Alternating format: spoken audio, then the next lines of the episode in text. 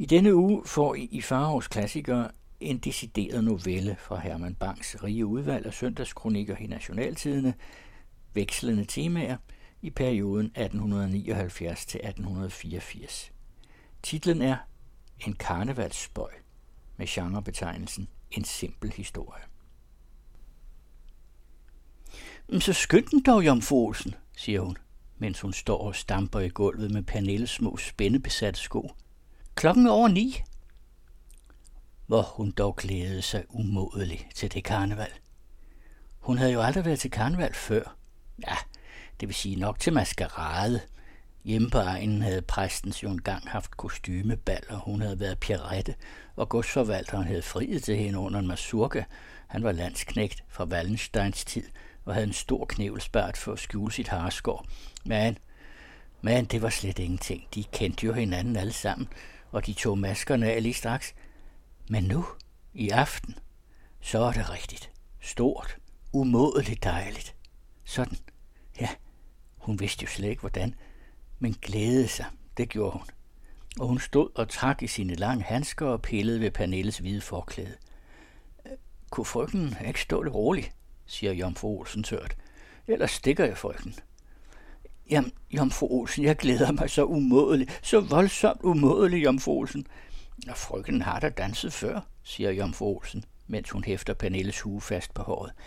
Ja, danset, svarer Pernille fakligt. Men det er jo ikke at danse at gå på karneval, Jomfru Olsen. Det er jo slet ikke at danse, det er noget, det, det er noget helt andet. Og Pernille ler til spejlet. Tror de, der bliver mange Perniller, Jomfru Olsen? spørger hun. Det ved jeg simpelthen ikke, frøken. Jamen, hvis de i hvert fald ikke så mange sådan korrekte som jeg, for onkel Havbart har givet tegningen. Og så smiler hun til sit eget billede i spejlet. Måske heller ikke ret mange så kønne, tænker Pernille og rødmer ved tanken, for hun synes selv, hun er meget let. Hun ser på et smukke liv og på huen, som sidder lidt på skrå. Jo, jeg er net, siger hun til sig selv, og så giver hun sig til at nynne af glæde. Har de aldrig været på karneval, Jomfru Olsen? spørger hun og blev ved at se ind i spejlet. Nej, frøken, vi slags folk har ikke tid til gøjl. Stakkels som Olsen, siger Pernille. Og så gør hun med onkel William og tante Fanny. Sikken hjertebanken hun har i vognen. Hun mærker godt, hun bliver både rød og bleg, og hun har klamme hænder. Nå, Marie, siger onkel William. Ja, onkel, jeg glæder mig så umådeligt, men jeg er alligevel til mode, som om der skulle hende en ulykke. Det er glæden, tror jeg. Nej, onkel William, det er jo ægelt. Det er slet ikke, som jeg havde tænkt mig, siger Pernille. Maskerne glor så stygt. Hun hænger sig fast til hans arm, angst som en skræmmet fugl. Og den vemmelige Henrik forfølger mig hele tiden. Ja, jeg tænkte nok, du ikke ville morde dig, siger tanten. Jo, jo, jeg mor mig nok. Hun gemmer sig helt ind hos onklen. Men jeg havde tænkt, at hvor må det Herlev er? spørger hun så, uden overgang og lidt hurtigt.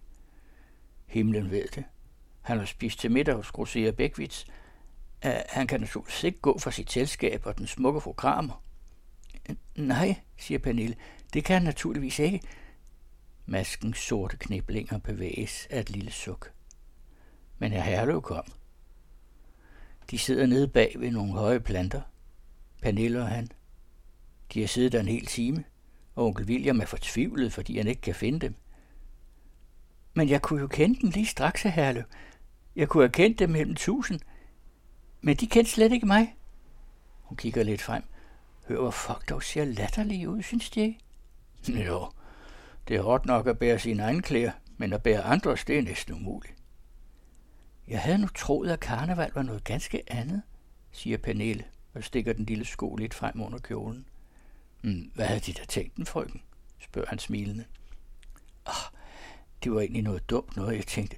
Nu indser jeg det nok, men ja, jeg havde troet, at alle folk var meget kønnere, og øh, øh der var mange flere ridere. Han lærer. Ja, det var dumt, men nu er jeg jo også glad. Jeg morer mig så dejligt. Karnevalets støj summede om dem. De sad i ly af de tætte buske. Inden for dansesalen lød en forvirret klang af orkestrets melodier. En gang imellem når larmen steg, måtte de bøje sig ganske tæt sammen for at kunne høre, hvad de sagde. Pernille syntes, at det var en dejlig krog her bag laverne, og Herlev glemte helt sit selskab. Hun var så fortryllende, den yndige lille Pernille. Et helt forår. Men der var mange programmer. Programmer kunne man se i morgen, i overmorgen, hver dag. Men Pernille var foråret. Uberørt og friskt. Yndigt og fortryllende. Han bøjede sig ind under fortryllelsen. Han sad hele tiden og undrede sig over, at han aldrig havde set det før. Hvor smuk og frisk hun var. Han havde jo nok altid fundet hende øh, meget net og fordringsløs, men han havde dog aldrig beskæftiget sig med hende. Og nu i aften var han helt betaget af hende. De er yndige, frøken Holm, sagde han pludselig. Hm, ganske yndig. Og hun var yndig. Hendes røde læber smilede. Øjnene lå. Lykkens skær lå forskyndende over hendes træk. Den lille Pernille var forelsket. Den første forelskelse. Alt er drømme, drømmerier, ubevidst velbehag og længsel. Den første forelskelse er kærlighedens første grøde, født i hjertets barndom på sjælens forårsdag. Blomsten åbner sig halvt, og solstrålen, der kysser dens hvide bæger, trænger lejende ind imellem dens blade. Det er første gang, den kysses af solen. Marie havde jo længe været forelsket i ham, hele vinteren, lige så længe hun havde været herinde og taget undervisning. Det var en forelskelse, som levede af lidt, af et blik, af et flygtigt møde og et håndtryk.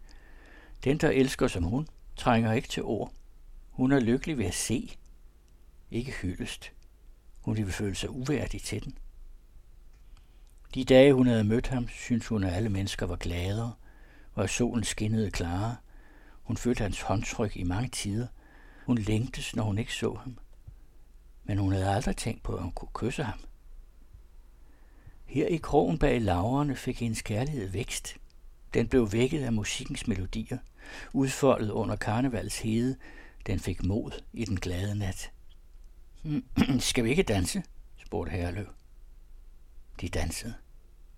Åh, hvor musikken dog lød dejlig. Ligesom fuglesang, tænkte Pernille, men hun sagde det ikke. Hun turde ikke. Så ville han le af hende. Han lå så tit, når hun sagde noget af, hvad hun sådan rigtig følte helt indvendigt. Det var naturligvis også dumt og affekteret, altså når man sagde helt inde til sig selv. Hun holdt heller ikke af at tale. Hun ville hellere ligge ganske stille inde i hans arm og bæres. Langt, langt bort og bestandig bæres. Hun lagde hovedet lidt ind mod hans skulder, hvor han førte hende fast. Man var så tryg herinde i hans arme. Hvis hendes mor nu var hvor hun så ville græde. Læg sig ind til hende og græde rigtig ud. Længe, længe. Hun følte, han var hendes. Helt og aldeles hendes. Han så så mildt ned på hende, spørgende og smilende. Måske var der noget i smilet, hun ikke rigtig forstod. Noget, hun blev så underlig undselig bange for, men alligevel var hun glad. Det måtte være kærlighed, der så således på hende og bar hende sådan trygt frem. Det måtte være kærlighed.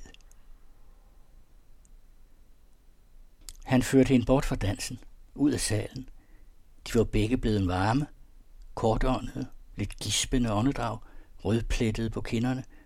Hun hang lidt fast på hans arm. Han var meget bange for, at nogen skulle støde til hende i trængslen. De satte sig ud i en kølig sal. Ja, dejligt, sagde hun og lænede sig op til springvandsbassinet. Ja, der var da også dejligt derinde, tilføjede hun og så op på ham. Men en forfærdelig trængsel, sagde han. Hvad der? Det synes jeg ikke. De sad hinanden ganske nær, helt inde i et indhug af bassinkanten. De sagde ikke meget. Når de tav, kunne de høre musikken ganske svagt opfra, og det synes de begge to var dejligst. De behøvede ikke at tale. De nød i stilhed. Bag dem plaskede springvandet ganske sagte, blødt, som om det pludrede i takt til musikken op fra dansesalen.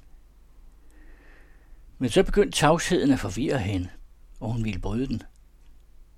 Hvordan har de mordet den? spurgte hun. Lige da hun havde sagt det, blev hun rød i hovedet. Hun vidste jo godt, at han havde mor så godt. Han udmærket naturligvis, sagde han, og da deres blik mødtes, smilede de begge to. Og de? Ja, ja, ja, ja. Oh, jeg har aldrig troet, man kunne mor sig så vidunderligt. Så blev der igen tavshed. Springvandet mumlede uophørligt. Pernille syntes, det gav sig til at tale, men hun turde ikke høre efter, hvad det sagde. Han så på hende. Havde så taget hendes hånd. Talte dæmpet. Og mens nattens timer gik, blev der vekslet mere end halve ord og givet hele løfter. Da han hjalp hende kuppen på, kyssede han hende i nakken lige under håret. Hun syntes blodet brændte der, hvor han havde kysset. Blussede hæftigt og så på ham. Hun havde tårer i øjnene. Nej, tante, jeg skal ikke forkøle mig, råbte hun. Hun lukker døren, drejer nøglen om to gange. Hun må være alene, helt alene. Hun trænger til at klare sine tanker, til at fortælle sig selv alt, hvad hun har oplevet. Men hun vil ikke begynde at tænke endnu. Hun vil først i seng, og så hun ligge der ganske rolig og drømme det alt sammen om igen. Bare skynde sig at komme i seng. Ja, hvor det er dejligt at elske. Så dejligt, at hun slet ikke ved, hvordan hun skal måle det. Hun kan dukke ned i sin lykke, ligesom i et stort hav. Hun lå længe ganske stille med foldede hænder og med øjnene lukkede. En gang imellem smilede hun. Et blødt, længe levende smil. Så virrede hun lidt med hovedet, rejste sig for at slukke lyset, greb det og satte fødderne ud på tæppet.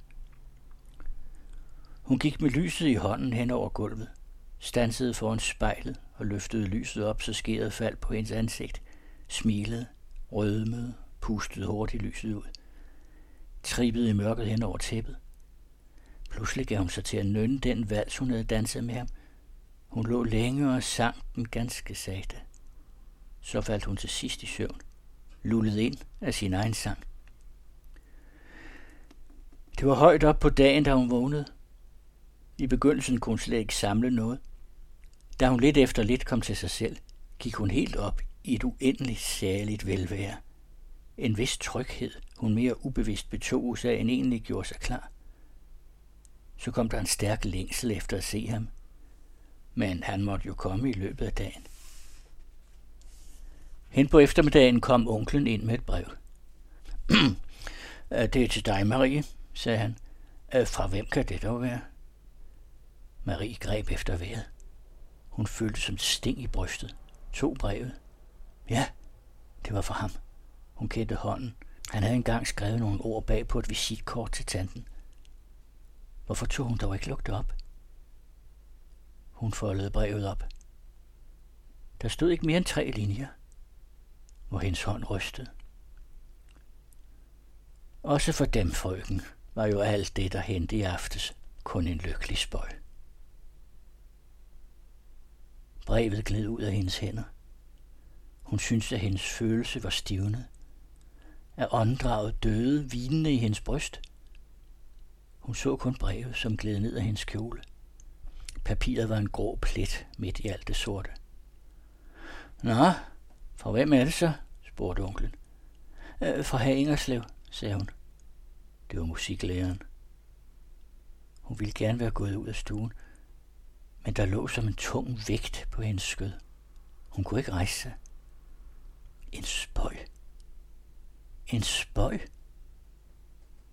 Hun lænede hovedet tilbage mod væggen og lukkede øjnene. Hun mærkede, at hendes kinder var isnende kolde. Stakkels lille Pernille. Jeg fortsætter med flere af Herman Bangs vekslende temaer i de kommende uger.